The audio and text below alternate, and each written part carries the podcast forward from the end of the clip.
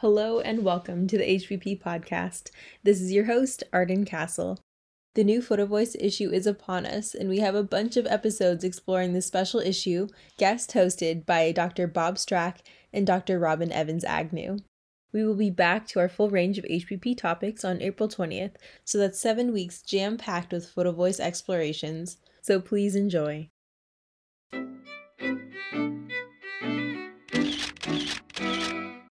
Hello, and welcome to the second series of Exploring Photo Voice, the Journal of Health Promotion Practices special series of podcasts on people, power, and photo voice, the little method that could change the world. My name is Robin Evans-Agnew. I'm joined here with co editor Bob Strack to introduce a conversation with some of the authors of our March 2022 special issue, totally focused on photo voice. For those of you new to the method, it's a participatory visual method where participants take and discuss photos on health promotion issues relevant to their lives and then act to change them through raising awareness, mitigation of the problems, or transformation of the policies that oppress. As a companion to this special issue, we wanted to introduce you to some of the ideas and people inside this special issue. Oh my gosh, I'm so excited today because this is like a hub core part of our special issue with a brief opportunity to chat about their experiences with the method, the people they work with, and their thoughts about the roots and the frontiers of application for changing the world. And now it's time for you to meet my amazing co editor, Immortal Bob Strack, who will be introducing our guests. Thanks, Robin. I'm with you. I mean, it's going to be an interesting conversation because I know our audience, I know our co-authors here. So with us today is Michael Muhsin Orsini. He's an evaluation scientist, has been practicing with me actually on in doing evaluation work and photo voice work for more than 20 years. Has a lot of an experience with photo voice, and I'm excited to have him with us. We also have Chris Seitz, who's assistant professor of public health at Appalachian State University in Boone, North Carolina. I also know Chris from being out of our program here at UNC Greensboro. So while I know both of these folks, the paper they worked on is something that I was not involved with. So I'm excited to talk about what they were trying to accomplish with it, reviewing the field and trying to see where we've been and where we need to go. That's true. And I have to say, one of Chris's specialties has been working inside universities with students using photo voice. And, and I'd heard about Chris's work before because of the work on tobacco and some of the work he's done with students on tobacco. So I was totally excited to be part of this podcast too. So tell us a little bit about why you wanted to write this review of reviews. What the heck is a review of reviews to start off with for our listening audience? What is that? I came across a review of reviews. I forget what topic I had been researching, but I saw it in the literature. It's basically a literature review that summarizes a bunch of literature reviews on a certain topic. And so the first time I had actually read a couple of literature reviews on photo voice, I'm not sure if you're familiar with it. I read the Hergenrathers. Yeah, Hergenrather, a review. classic review of hmm. Photo Voice. Yes. Yeah, I read that one and the Catalani and Minkler 2010 review. That the world by storm. That one when it came out, absolutely. Yeah, that was that was great. And then as I started to do photo voice projects and writing up the studies, every time I would refresh myself in the literature, I'd find another review and another review. And I started to notice they were all saying the same thing about challenges that people have when they try to implement photo voice. So after I came across this review of reviews, I thought that would be really good for all of the literature reviews I've seen about photo voice and the challenges of photo voice. There could be like a single source that could sort of summarize all of those limitations just in one spot. So that's how I got interested in that.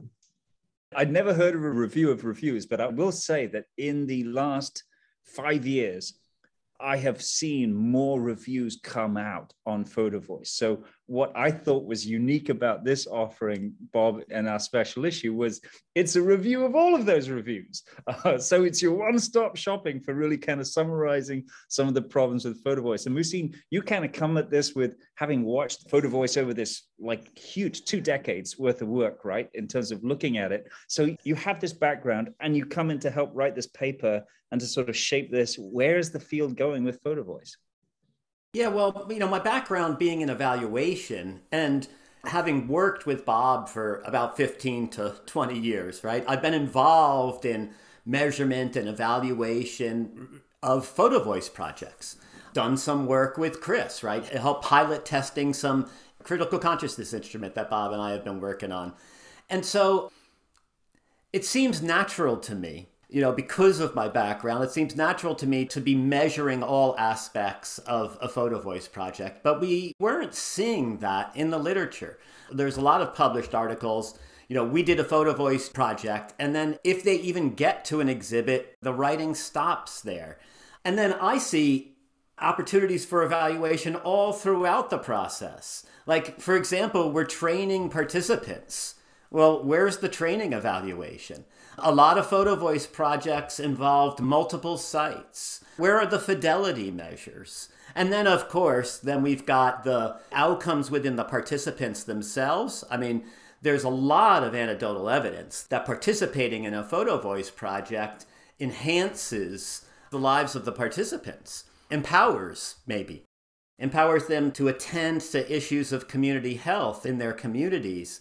And we saw a lack of that story being told. We know it's happening, but it's not appearing in the literature. So this was our way of kind of calling attention to that thing. It's sort of like you begin to sort of unpack everything in photo voice that is going on inside the method and you're beginning to look at it. So you highlighted several persistent problems with photo voice. Can you summarize them for us, Chris, in a nutshell? You were one of our biggest critics in terms of looking at things and really going, is this photo voice? Is this not photo voice? So maybe you can, in a nutshell, tell us what are those persistent problems with photo voice as a method? I think Muhsin touched on it for sure. I think the biggest problem, and I think Bob, I think you might agree on this, is doing all of the steps that Wang recommends in all of her early papers about what is photo voice, except for that last piece, which is a photo exhibit and talking to decision makers. So it's it's one of those three core things that make up photo voice. So the articles that stop shy of just having group discussions or even just they just have one-on-one discussions with the researcher about their photos, but they don't have an exhibit to try and see change happen. I think that's the biggest problem. Mm-hmm. Related to the lack of adherence to the method is the fact that the reviews noted that a lot of photo voice articles did not have lots of discussion about engaging participants in all aspects of the project. And if we think of Caroline's article from, oh, was it nine? I think it was the 1999 article where there were nine steps outlined to photo voice. Every one of those steps involved participants, except the first one. The first step was recruit a target audience of policymakers. But that was like the only preliminary step. And every other step, including, of course, the exhibit and data analysis, engaged the participants. And the reviews noted a lot of photo voice projects not engaging with participants at various times during the process. Some of them didn't even talk about training. So we're not sure if like this is not happening, but it's not being discussed in publications. Yeah, I think you're hitting on some of the things that the people in this call, the people in this room, we've been doing photo voice. We've had our own experiences and we know how hard certain things are to do. We've also recognized things we'd like to measure better, making decisions about what are the most important things to measure. So having this opportunity to not only look at all these reviews, but to summarize those reviews kind of justifies or solidifies the things that we recognize as some of the challenges, some of the difficulties. I think, Muhsin, you're right in terms of, and Chris, you're right about what is the method and what constitutes a photo voice process and some of what you look at like Catalani Minkler's review, you know, they hit heavy on participation as being an important part of the process. And they also saw that where participation was effective, the outcomes were different. And so just from that one review was an example. But then when that's repeated in other reviews and you summarize those findings across reviews, we begin to get a little bit of a picture that this is not a unique phenomenon, that these are some of the realities that we have to face. I don't want the listener also to think that all photo voice projects don't do everything. There's a lot of good photo voice work being done and there's good outcomes happening. I think all you two are calling for is that we do see these opportunities to do things better. Is that fair to say? Yeah, I think limitation is the perfect word. I mean, we're all fans of Photo Voice. We all believe in the power of the method to change the world, which is why we're here, right? We all care. In my perspective, part of the power of Photo Voice is its spirit of participatory action research or community based participatory research. And so Without those aspects involved in a photo voice project, I think we're limiting the impact we can have by not engaging participants. We're limiting the impact we can have by not doing evaluation. This bugs me all the time because that engagement with participants is like Caroline Wang talks about, you know, working from your heart, right? Moving into this moment, this sacred moment that you have with community to do community work. But people like never take their researcher hat off. And as soon as they've collected the information, they go into this little cell with their little groups of students or whatever, and they show them all the photos and what everybody talked about but the participants aren't even in the room anymore. That to me seems to be the most common problem with photo voice projects is I get bored. I'm reading the paper, I'm all excited, and then the participants are not even included in the analysis of the data. They're just sort of like, oh, no, we're, we're going to do this. We're the experts. And I'm like, they're the experts. They generated the data. They should have analyzed it. Is it good enough just to go around the room and to use the SHOWeD questioning method and to go, well, that's good enough for participant analysis. A couple of people expressed that they had frustration with SHOWeD just because of the way that it's worded. I know that I had some students who I like to use photo voice in the classroom for class projects when it fits the learning objectives. Students who are like, wait, what is what what does this part of you know SHOWeD mean exactly? So I've seen papers also use the acronym ORCID, mm-hmm or some just generated their own questions. But is just recording that discussion amongst participants enough for participatory analysis? Or how important is participatory analysis in the overall scope of things? It seems like it's not just that moment. There are umpteen different moments, eight, uh, eight inside the strategy described by Wang, where participation needs to happen, which you're seeing sometimes lacking inside. Yeah, not just what's in this photo and here's my caption, but you know what are the most important things in our community? Who are the stakeholders that need to hear this? How do we theme and code these things? What venues do we put these images in front of these particular decision makers? All those decision points are opportunities and openings for participation of the effective audience uh, community to be engaged in that. I think some of the critique that the reviewer reviews pointed out is just do we have fidelity to that philosophy within photo voice that participation is part and parcel and core of any particular endeavor and i'll add one more engaging the participants in the evaluation at the end i practice collaborative evaluation because i believe that engaging stakeholders in the design and conduct of an evaluation yields more actionable information and more valid findings. So I think maintaining that engagement with participants, even post exhibit, is important. It's phenomenal that that always becomes like the crux of the evaluation is that I'm not sure, Muhsin, that a lot of people understand how to do collaborative evaluation. They don't understand that that's kind of like almost expected within the process of a participatory action process, right?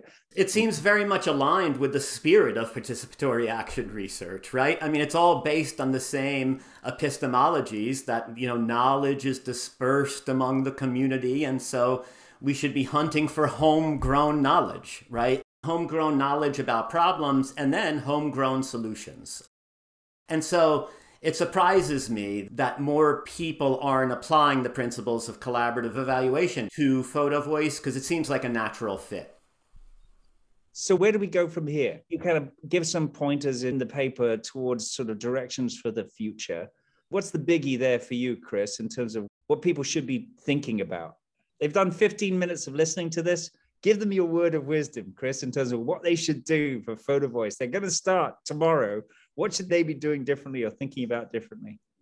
I would recommend reading Caroline's early papers, especially there was one she wrote in 1999. Muhsin referenced it earlier. It's just a step by step, kind of a how to. I think that really defines the method and what to do. Actually, me and Muhsin were emailing back and forth today. The last step is to advocate for change, you know, talk to decision makers. But something that's not explicitly said is to wait and see what type of change happens, or have another exhibit, or go beyond the exhibit and keep advocating beyond just a single exhibit, and then wait and see if change actually happens. Because a lot of people, like you said, want to just go write up the results right away and not wait to see like, did my or this project make a difference?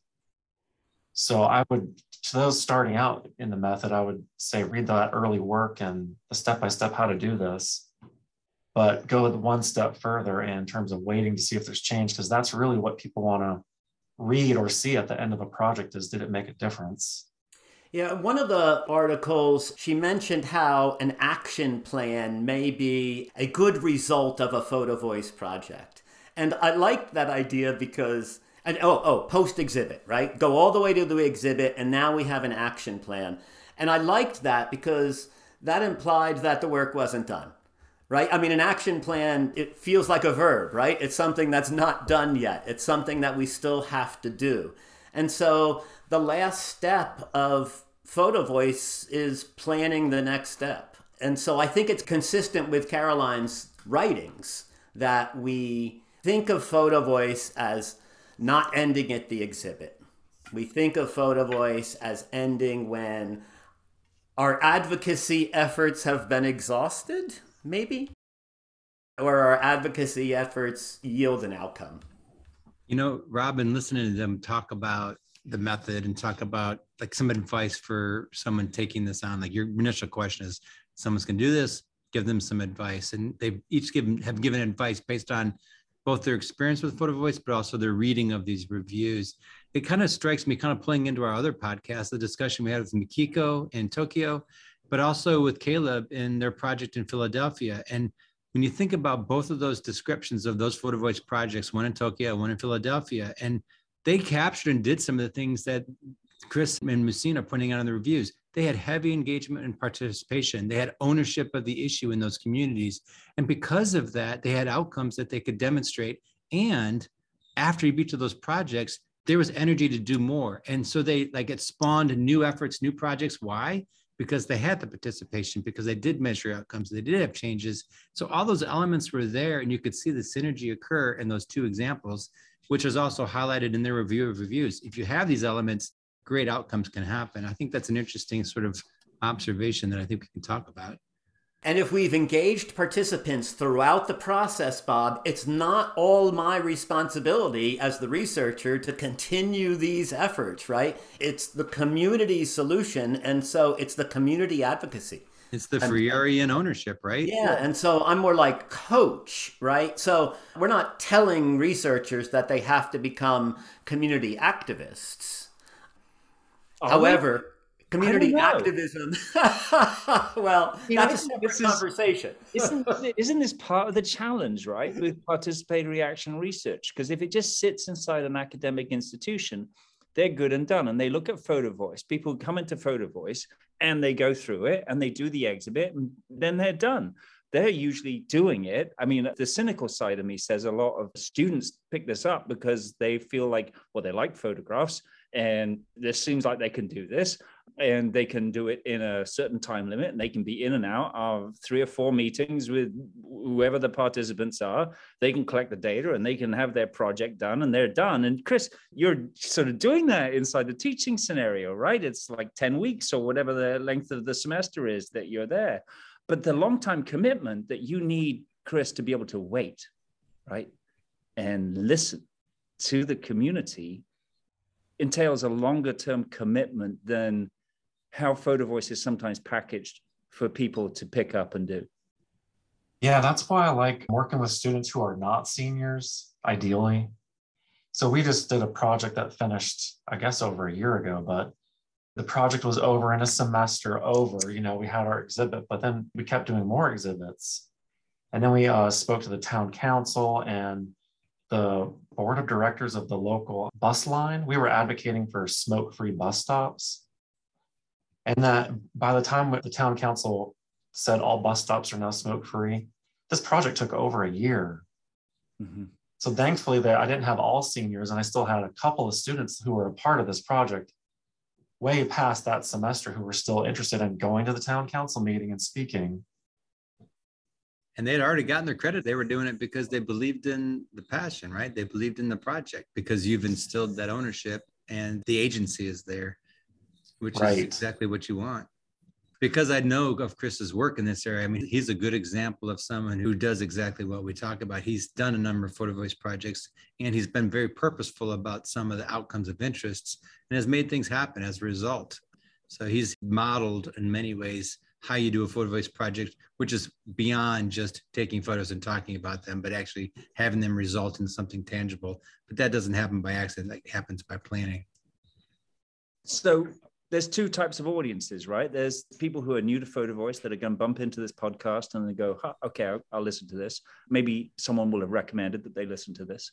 What's your advice to them, to the new practitioner? What's your advice? Aside from reading Caroline Wang and going through, is there, you know, is there something from the heart here that people need to have in terms of their vision or their goals when they're going in here? What do you see as needed here for someone new to photo voice?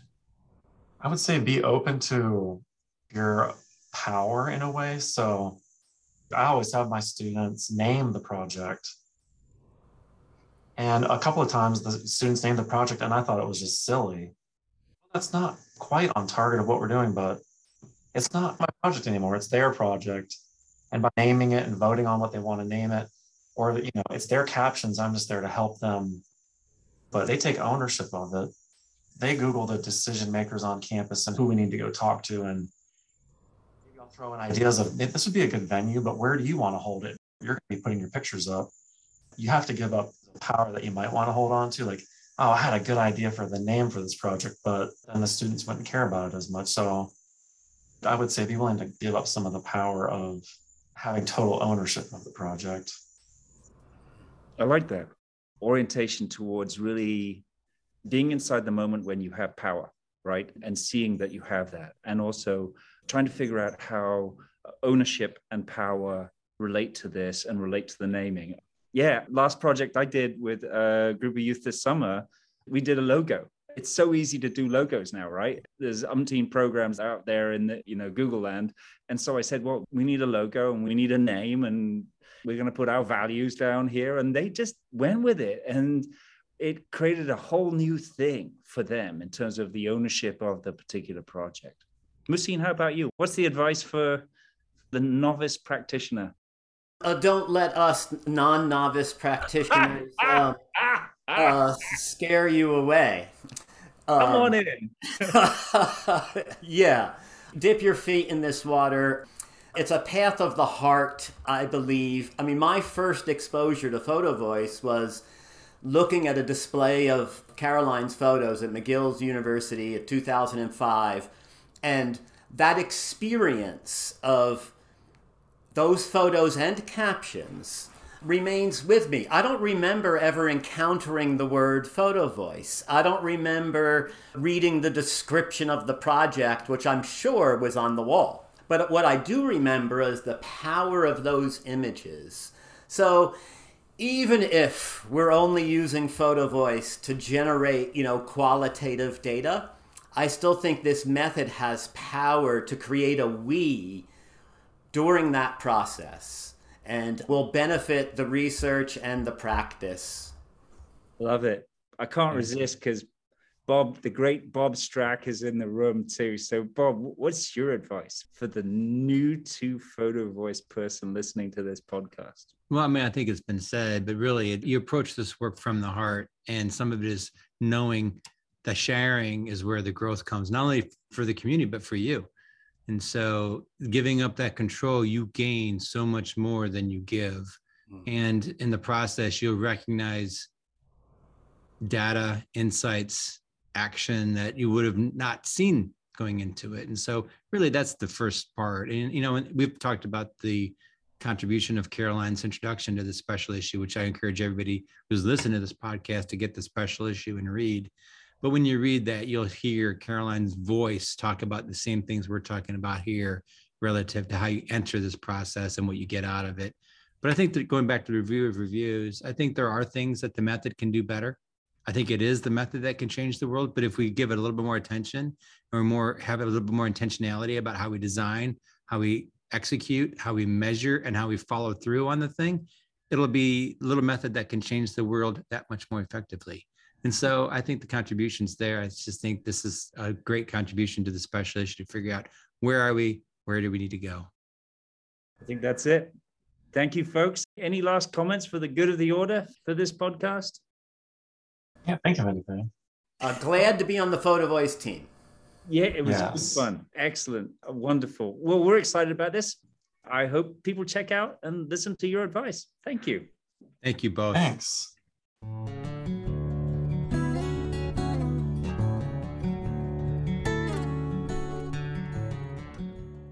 Thank you so much for listening to this week's episode of the HPP podcast. If you enjoyed this content, let us know by tagging us or responding to our promotions on Twitter and LinkedIn. You can also find out more about the Health Promotion Practice Journal from Sage or SOPHE's websites. All of these links can be found on the podcast website at anchor.fm forward slash health dash promotion dash practice. Take care and have a great day.